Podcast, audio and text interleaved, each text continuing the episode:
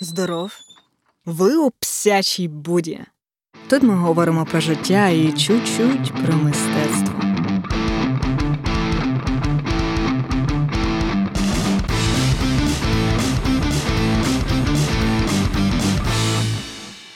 Цей подкаст я присвячую всім шанувальникам і шанувальницям туалетних селфі та фотографій іншої буденної фігні. Бо сьогодні ми будемо говорити про тих, які розпочали цю моду на і звичайне життя magnifique, про імпресіоністів. Це було літо 2018 року. Париж. Дуже спекотно. Порох, який висів у повітрі, зливав вулиці в один міраж, під ногами плавиться каміння. Люди такі ж спітнілі, як і ти, а оскільки на кожному кроці можна купити не лише круасани, а також багети з м'ясною начинкою і майонезом. Таких людей тьма. І десь такого літнього спекотного дня я вигулювала себе в Національному музеї Дорсе, де можна побачити живопис, скульптури, прикладне мистецтво, тобто це частини віталень аж з різьбляними стільцями ліжками. Е, десь датування з 1848 по 1914 років, тобто роботи імпресіоністів та постімпресіоністів. І Якщо коронавірус вам дозволить, то дуже раджу відвідати. Але починайте не з першого поверху, а з останнього. Бо зазвичай перший поверх це вступ. Приміщення велике, поки ви залізете на на четвертий, там п'ятий поверхи, то вже не буде ні сил, ні бажання. А найцікавіше знаходиться на останніх поверхах. Там як ну, власне, імпресіоніст. І на п'ятому поверсі я побачила картину, яку не просто досі пам'ятаю, хоча пройшло вже два роки. Два. Я досі пам'ятаю, про що я думала в цей момент. Я думала. Е, я думала про село та про свою бабцю і щолітні ремонти в її хаті. Коли приходили старі робітники, вони завжди були напівоголені, засмаглі, такі, ну, типу, пияки сільські. Вони викладали плитки на терасі, штукатурили стіни, займалися якоюсь фігнею за борщ чи горілку.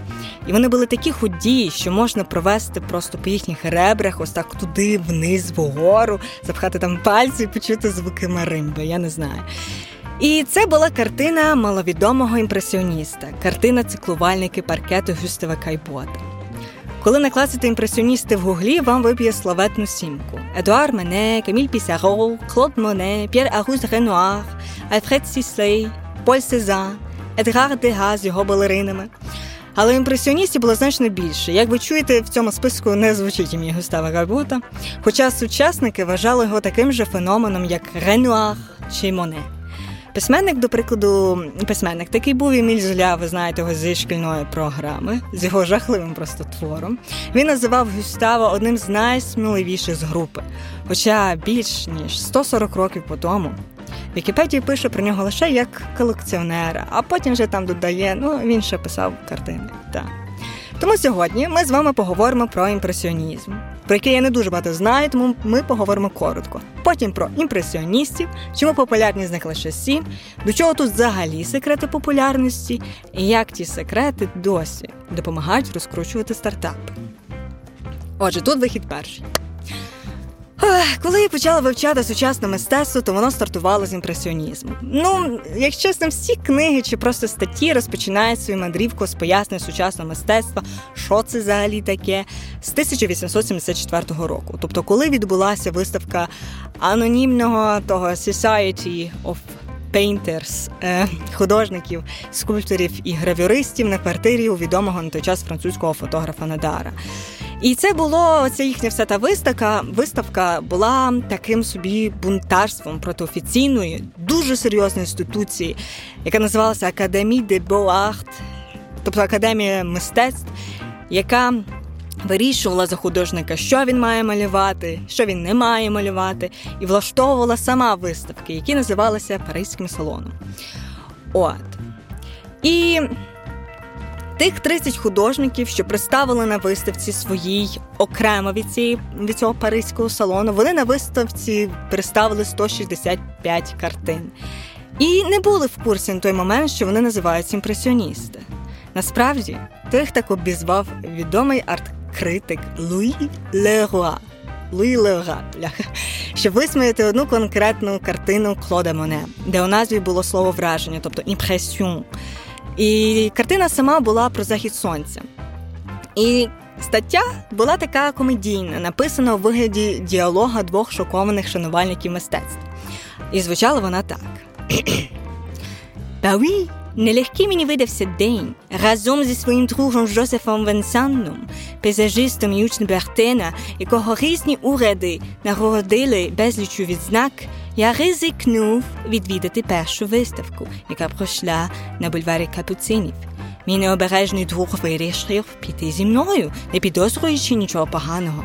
Він думав, що ми просто підемо подивитись на звичайний живопис. Хороший і поганий, частіше поганий, ніж хороший. Але ж ніяк не той, що поплюжить художню моральність, культ форми і не поважає майстрів. Te prends? І далі він по черзі обсирає кожного художника його картину. І чому йому так не сподобалось? Коли Луї Леруа так вчепився в це impression, то мав на увазі, що ці картини були лише ескізами, тобто незавершеними.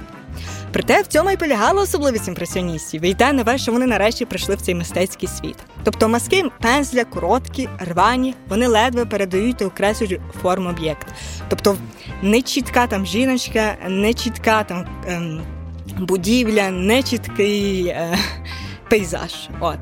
У порівнянні з тим офіційний живопис Пригадайте зараз тут картину Рєпіна, запорожці фути, пишуть листа султану. Там художник спершу малював скетч, тобто ескізи, потім окремо промальовував персонажів.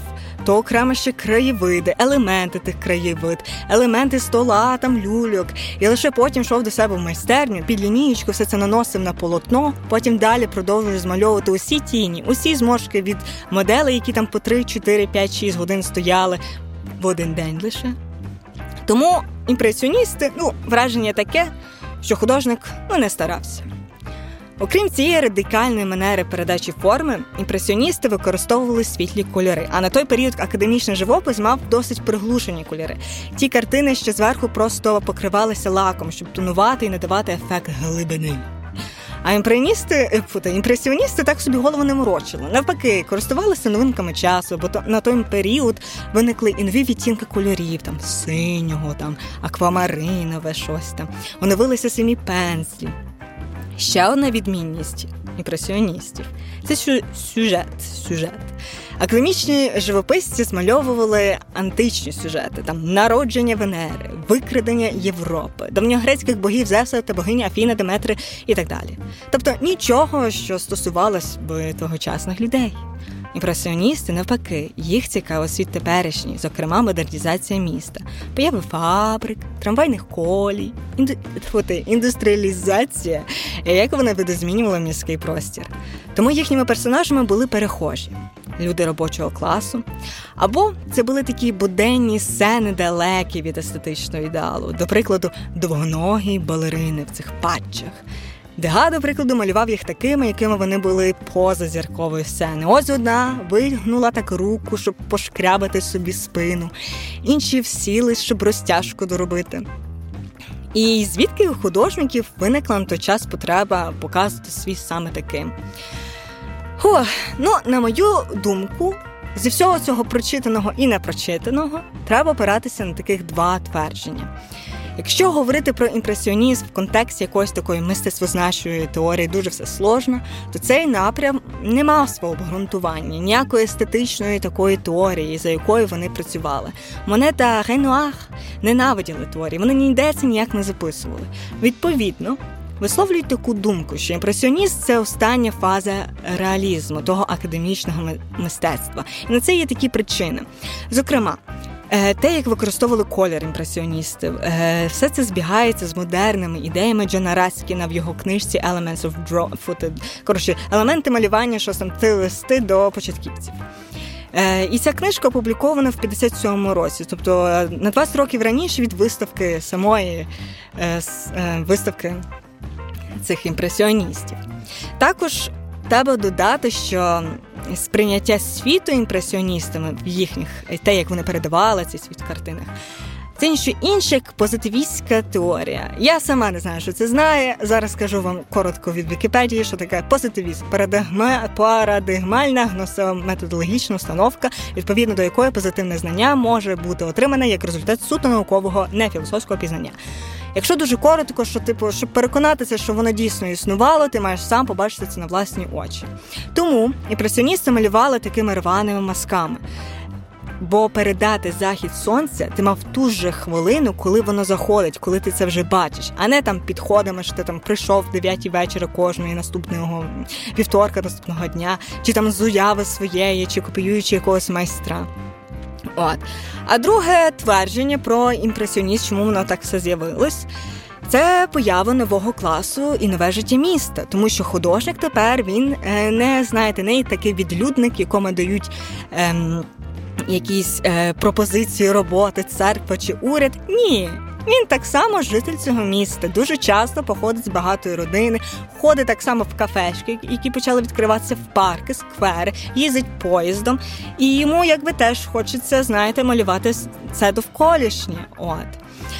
Ну, але в основному ви знайдете навіть таку, таку причину, яку всюди всі пхають. Чому виник імпресіоніст? Бо з'явився фотоапарат. Та, який прикол малювати точно зі всіма тінями, зі всіма е, просто окресленнями, якщо в тебе є машинка, яка просто тобі все це сфоткає, і живи собі спокійно з цією фотографією.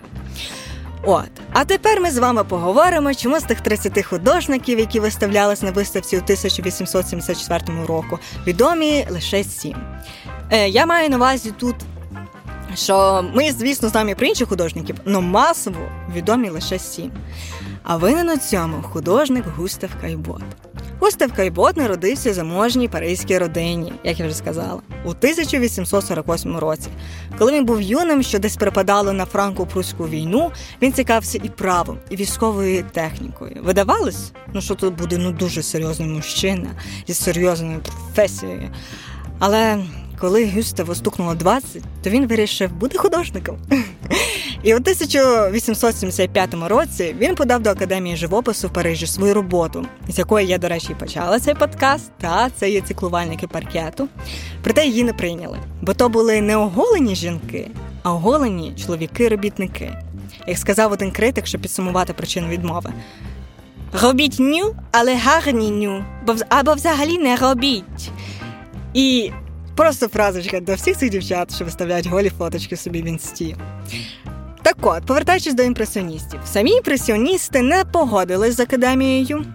Деякі з них, зокрема П'єр Агюст Ренуар, він дуже йому сподобалася ця картина, і він запропонував ем, Гюставу виставити її разом з їхніми картинами на цій виставці. Так Гюстав подружився з найбільш претензійними просто митцями своєї епохи, з Моне та Дега. І не просто подружився, а також купував у них їхні роботи, коли жодні просто меценати чи багачі не цікавилися тими митцями. Отак, назбиравши велетенську е, колекцію робіт, там 16 робіт мене, 8 Ренуара, 8 Дега, 5 Сезана, приблизно 16 робіт мене.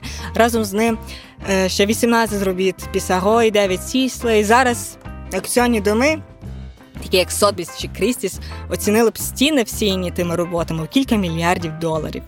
Уявляєте? Але Гюстав чомусь вирішив, що помре молодим. Тому він написав заповіт, вказуючи французькій державі прийняти свою колекцію мистецтв і повісити майже 70 своїх картин імпресіоніст у національному музеї. Ну, але на той час його колекція була значно менш бажаною. У заповіті Гюстав писав, що всі картини мають е, повішати в Люксембурзькому музеї в Парижі. Проте навіть з Ренуаром, який був виконавцем заповіту, французький уряд спочатку відмовився прийняти картини. Французька еліта з консервативними критиками і навіть видатними політиками вважала заповідь наївним і відкрито смішним. Хто той невітник, футе, хто той негідник, що думає, що він посмертно може змусити французький уряд повісити на його ж власних стінах цю недолугість з плямами? а? Декілька професорів мистецтва погрожували тим, що вони підуть з еколе де безуарт, якщо держава прийме картини імпресіоністів. Жан Леон Жером, один з найвідоміших академічних художників свого часу, розкритикував дарування, сказавши, що влада прийняла цю гидоту, то треба морально опуститись. Але напруга з часом спала, як це завжди буває з мистецтвом. Після кількох років боротьби, як із французьким урядом, так і зі сім'єю Гюстава через заповіт, художнику Ренуару вийшло переконати владу прийняти половину колекції, включаючи там вісім робіт Моне, сім Дега, сім Пісаро, шість Ренуара, шість Сіслеє, два десь Мане і два десь Сезан. І коли в 1897 році все це мистецтво нарешті було вивішено на в новому крилі Люксембурзькому музею. Це була перша в історії національна виставка ем, мистецтва імпресіонізму в Франції або взагалі в будь-якій європейській країні. І люди просто туди набігли, щоб нарешті побачити оце мистецтво, яке раніше так критикували або просто ігнорували. А ще й ем, оскільки дуже довго тривала ця боротьба за е, за маєток Кайбота, не лише ну, за його картини не сильно боролися за його колекцію, а от власне за його маєток, то оце додалося до цього ефекту з цими художниками, які всіх критикували. І вона просто викликала викликала таку увагу з боку публіки, і чуть-чуть поваги до всіх цих людей, які так намучились і отримали нарешті визнання, аж коли їм там було під 40. І близько десь століття після цієї всієї виставки колекції Кайбота Джеймс Каттинг, один такий такий психолог з Корнельського університету. А ви вже, я думаю, зрозуміли, що пройшли там століття, вони стали супер-мега популярні імпресіоністи, почали продавати за шалені мільярди. От, Але ем, Пройшло століття, і один такий собі цей психолог Джеймс Каттинг з Корнельського університету він поставив собі таке запитання: а чого оці художники такі супервідомі, а оцей кайбот невідомий? Він давай шукати пояснення. І він порахував, що м- насправді з того часу, як ті імпресіоністи стали відомі, вже так їх там прийняли, то було зроблено десь близько більше ніж 5 15 тисяч екземплярів картин імпресіоністів, тобто копії. І вони появилися не просто в гляді копії, а появилися навіть в книжках, на відкритках, на будь-де, що є папером. І він прийшов е, ну, до якогось такого висновку, до якого він прийшов, що ці імпресіоністи їх було лише сім. І це безсумнівно є канон. Але що цікаво, що цих художників нічого не об'єднує. У них ну так, вони були всі приселютно просто відречені від цього мистецького світу. Але якщо так подивитися, у них не було жодного спільного стилю. Ну там щось спільне показування світу, але потім вони всі розрослися і почали вважатися постімпресіоністами зі своїми там додатками до того стилю. Так от в них не було єдиного стилю. Вони не по не отримали жодної похвали від сучасних критиків, ніякогось такого однакового схвалення від публіки. Немає взагалі жодних доказів, що ця група е, спілкувалася виключно між собою. що в них були якісь такі ага, так от мерсі, месьйо, ми зараз будемо малювати то-то.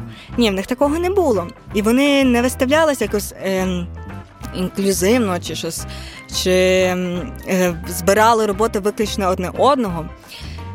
І насправді цих сім імпресіоністів, які зараз так сильно відомі, їх об'єднувала лише одна штука, що вони всі були частиною колекції Гюстава Кайбота. Тобто, те, що він дав цьому Люксембурзькому музеї, у цю половину, що вони прийняли, а збирав він виключно сім цих художників. І найсмішніше в цій історії.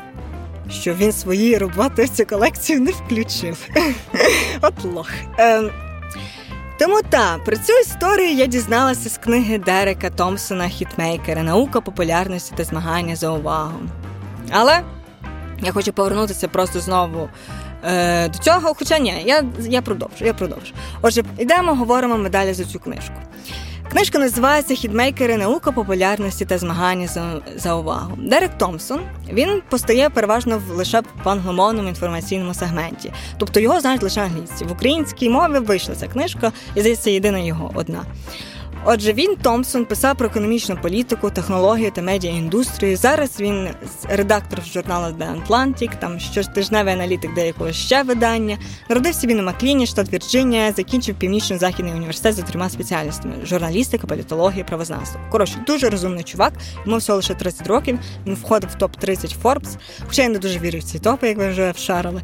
І 4 роки тому він написав кавер історії Світ без роботи про майбутнє робочих місць і технології. Вона десь так називала, здається. А хідмейкери це була його перша книга дослідження історії успіху. І в цій книжці він досліджує найпопулярніші феномени нашої епохи, там від рок-хітів до Дональда Трампа, до там голівудських блокбастерів, від, від Адель до Гри престолів та 50 відтінків сірого. І ця книжка, якщо дуже коротко, це про хіти нечисленні продукти ідеї, що зазнали просто надзвичайної популярності і комерційного успіху, там як і в поп-культурі, так і медіа. І тезою цієї книжки є те, що, попри ілюзію виникнення ні звідки просто багатьох тих топових пісень, телешоу, блокбастерів, мемів в інтернеті та всюдисущих просто мобільних застосунків, цей культурний хаос насправді підкоряється певним правилам психології та психології, тому що що це за правила? Отже, це психологія того, чому людям подобається те, що подобається соцмережам, які поширюються ці всі ідеї, і економіці культурних ринків. Все це дуже складно звучить, але далі буде простіше. Просто його головна теза полягає в тому, що є спосіб, у який можна конструювати хіти. І що теж важливо, е, спосіб, завдяки якому інші знають, коли популярність створюють штучно. По суті, книжка хітмейкери вона ставить таких два запитання: у чому секрет створення продукту, який подобається людям? І чому деякі продукти у своїх ринках, ринкових нішах провалюються, поки подібні ідеї здобувають популярність і стають незаперечними хітами? Ой, ну там в книзі є взагалі безліч приклад і пояснень, а також правил. Але я хочу заакцентувати лише на трьох, які мені найбільше сподобалось, і на двох з них, які пояснюють успіх сімох імпресіоністів, окрім того, що вони були в цій колекції абсолютно випадково. Отже, Томсон пояснює, що успіху досягають ті, хто зумів полюбити, пошолюбити нове і старе. І додає ще, щоб продати щось знайоме, зробіть його несподіваним. Щоб продати щось несподіване, зробіть його знайомим. Чому знайомим? У цьому винні наші предки, які сформували в нас такий інстинкт. Якщо коротко його просто назвати, то це звучить так: я це вже десь бачив, воно мене не схавало. Отак думали первісні люди, якщо зустрічали щось знайоме на своєму шляху і формували довіру. Ви всі знаєте всі ці тези комфортна зона, комфортна зона. І згадайте самі себе, коли ми обираємо фільм чи книжку, то завжди це або режисер. Той самий, або автор той самий книжки і фільми, якого ми читали чи бачили. За цим принципом працюють і додатки, такі як Spotify, Apple Music. Вони дивляться, що ви вже слухали, підбирають щось схоже. І не просто вам підбирають, вони ще також е, якби витягують інформацію, е, якби популярні, можливо, мелодій, які потім можна буде майбутні е, там сингли чи пісні, щоб подивитися, чи вони дійсно зайдуть людям. Так. І очевидно, е, за цим принципом Тіндер також працює. Наступним е, секретом таким е, популярності, крім того, що ви маєте зробити цей продукт знайомим або змусити людей думати, що воно знайоме, це є мережі дистриб'юції, тобто просування культурного продукту. Як каже Дерек, контент може бути коло королем, але дистриб'юція це є королівство. Що це значить? Що треба вміти вибудовувати контакти, плекати свою аудиторію та згодом використовуватися як злітний майданчик. Хочу знову повернутися до Тіндера і. Отже, його творчиня Уітні Вулф, як вона його поширювала взагалі цей Тіндер, вона зробила дуже просто. Вона вирішила об'їхати країну Америку, і їхала вона в університетське містечко, де є сестринство, знаєте, і там, боже, як це називається, і братерство. Ну, коротше, де одні мужики сидять, і де одні жінки сидять. От вона йшла до тієї сестринської організації і казала: От дивіться, в мене є додаток, там є багато пацанів, яких ви можете запрошувати на побачення. Але вам треба зареєструватися. Ну, дівчатки, окей, реєструються. І так само вона йшла тоді в чоловічу е, вже тоді це е, братерство, чи як воно правильно називається. І вона до них казала: оце додаток, там повно дівчат, ви можете їх запрошувати, вам треба лише зареєструватися. І отак вона їздила по кожних університетах, не збирала, по суті, Вона зразу просто пішла до свого кінцевого клієнта, тобто це пацики і дівчата. От і так нас тепер Тіндер і існує. Наш час е, дуже часто успіх проекту можна здобути завдяки ретрансляторам, тобто відомі люди, які проштовхують ваш продукт на своїх майданчиках в соцмережах з мільйонними просто аудиторіями. І звісно, це інстаграм. Але найсмішніше для мене в цій історії з інстаграмом, що колись його також розкручували через іншу платформу. Відомі знаменитості перепощували насправді на початках, коли цей інстаграм весь існував, перепощували фото цього новоствореного ресурсу у Твіттер, де в них були мільйони фоловерів. Я не знаю, чи хтось пам'ятає ці прекрасні часи, е, коли не потрібно було фоткати постійно всі частини свого тіла, щоб здобути якусь популярність. І інстаграм був тоді просто додатком, де ти міг ем, накладати фільтри для своїх фоток. Ну, ці часи були, і став інстаграм популярним завдяки Твіттеру. Отже, це такий нас другий принцип популярності, що вам треба знайти мережу дистриб'юції. І останній секрет успіху це і повторюваність. Повтори вони, як і в музиці, так і в політичних промовах, вони виконують функцію протезної пам'яті. Це і власне самі історії, які передаються століття в століття, фото зі століття в століття. З'являються вони в тих чи інших формах, але мають в основі один той самий зміст. Давайте історія найпростіша. Історія про героя. Ми маємо там Гаррі Поттера. Він в іншому світі був таким особливим хлопчиком. Потрапляє в інший світ, там і зустрічає якихось свого не знаю, сивого дідогана, який йому зараз поможе пояснити, як подолати якогось там поганого демона. Він отримає якісь нові навички, переборює цю проблему, стає новим. Обов'язково у нього там якась чувіха, що з'являється. І цей сюжет дуже типовий, його всюди зазвичай використовують. Якщо ми говоримо про повтори, то ви можете помітити, ем, що якщо часто повторювати певну фразу, то вона стає такою мелодичною. Зараз я попробую. Тіндер, тіндер, тіндер, тіндер, тіндер, тіндер, тіндер, тіндер. Ну, я не знаю, чи мелодія далась, але я думаю, ви зрозуміли. От. І тут я хочу зупинитись і повернутися знову до імпресіоністів та психолога Джеймса Каттінга. Отже. Окей, Кайбот він трохи тупанув, свою картину не включив, відомий не став.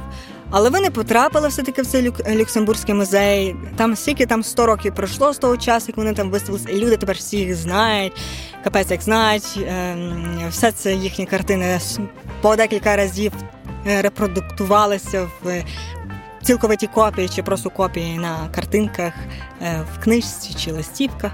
Отже, оцей психолог Джеймс Каттинг він вивів таку штуку, що якщо ми часто бачимо якийсь е, об'єкт, то з часом ми думаємо, ну ми до нього звикаємо, і він починає нам подобатись більше. Він це назвав Mere Exposure Effect. Ну, англійською воно так звучить. Ем, І приблизно все, що я сказала, воно і означає.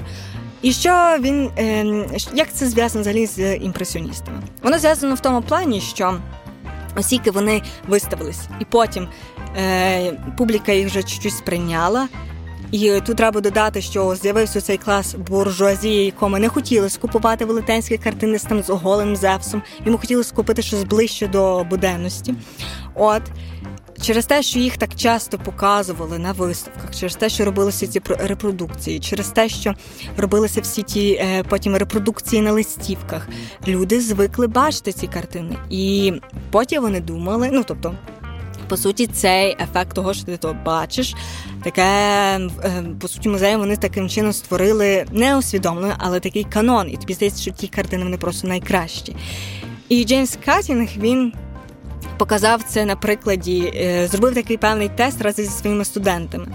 Він ем, в по, по суті він давав е, студентам дивитися на картинки з відомих цих імпресіоністів і невідомих імпресіоністів, і питав, що вам подобається більше.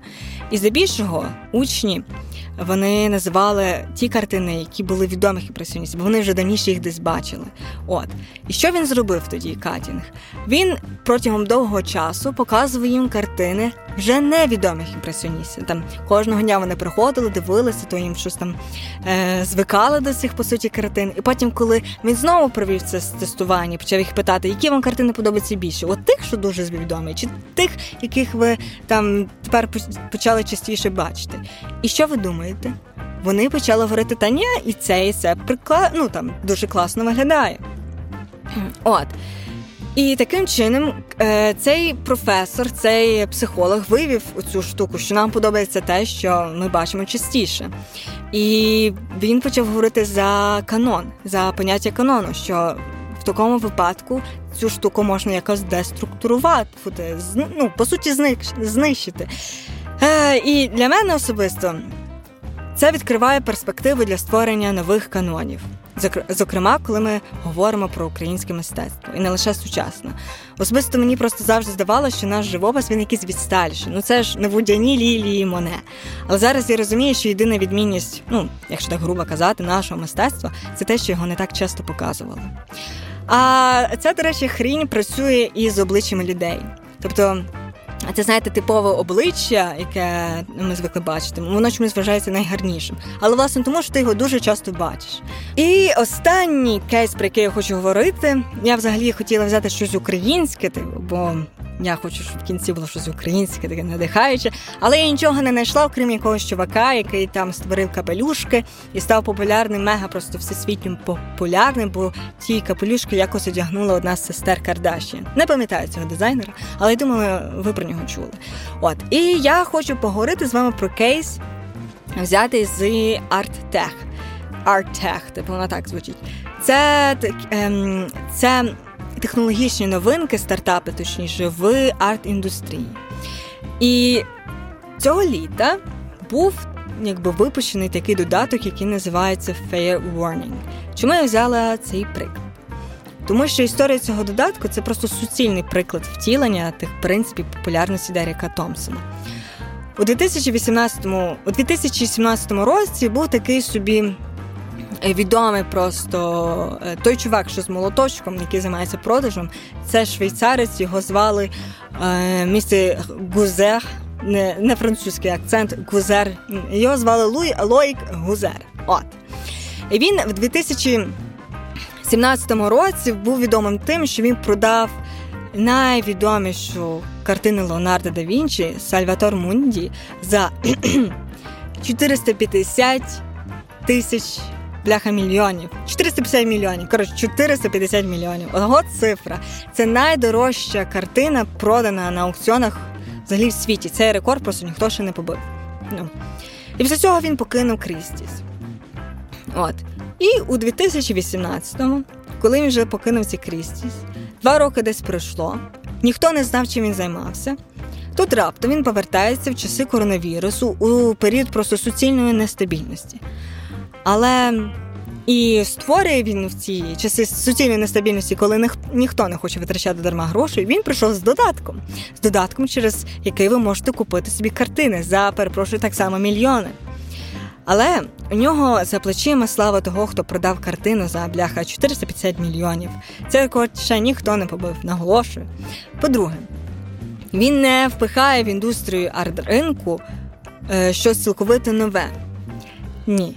Цей додаток він базується на принципах аукціону, а точніше на одному принципі на азарті. Саме тому назва Fair Warning цього е, додатку, останнє попередження, це фраза, яку виголошує аукціоніст чи аукціоністка перед фінальним стуком молотка. Пух. Зазвичай перед тим хтось драматично просто скрикує 300 мільйонів, 300 мільйонів, тебе, щоб купити собі цю картину. От взагалі на цьому аукціони тебе існують, і так ціни і піднімаються на азарті. А які ж результати цього додатку? Отже, ну додаток, який існує від сили там два місяці, десь вже встиг продати декілька картин, зокрема одну за півтора мільйони, щоб ви знали. Почали вони з роботи. Виставленої е, роботи Стівена Ширера, такого канадського сучасного художника. І estimate price, тобто це ціна, за якою виставлялася робота. До прикладу, за 5 гривень ось ціна мінімум, з який ви можете почати. От і цей естімет він був 180 тисяч. До 250 тисяч, тобто 250 це максимум. А якщо хтось там дав більше, то це вау, це капець. От, і як сказав оцей швейцарець, який у нас капець, який просто продажник, він сказав, що ну цей художник він пише всього лише пару картин в рік, так що на вторинному ринку його майже не знайти. Тому я думаю, що це буде класна приманка. А що ви знали, е, власнику цього додатку йде 15% від суми ну, якості комісії. А 15% це означає, от продали за 3 мільйони цю картину. І додається до цієї цифри ще 15%.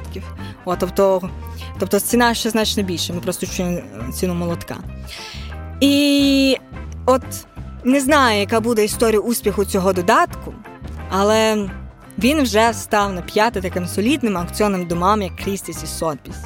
Тому, коротше, всім пропоную почитати книгу, ще й тому, що у 1960-х роках Енді Ворхол передрікав, що кожен матиме лише 15 хвилин слави. А зараз це, певне, лише 15 секунд.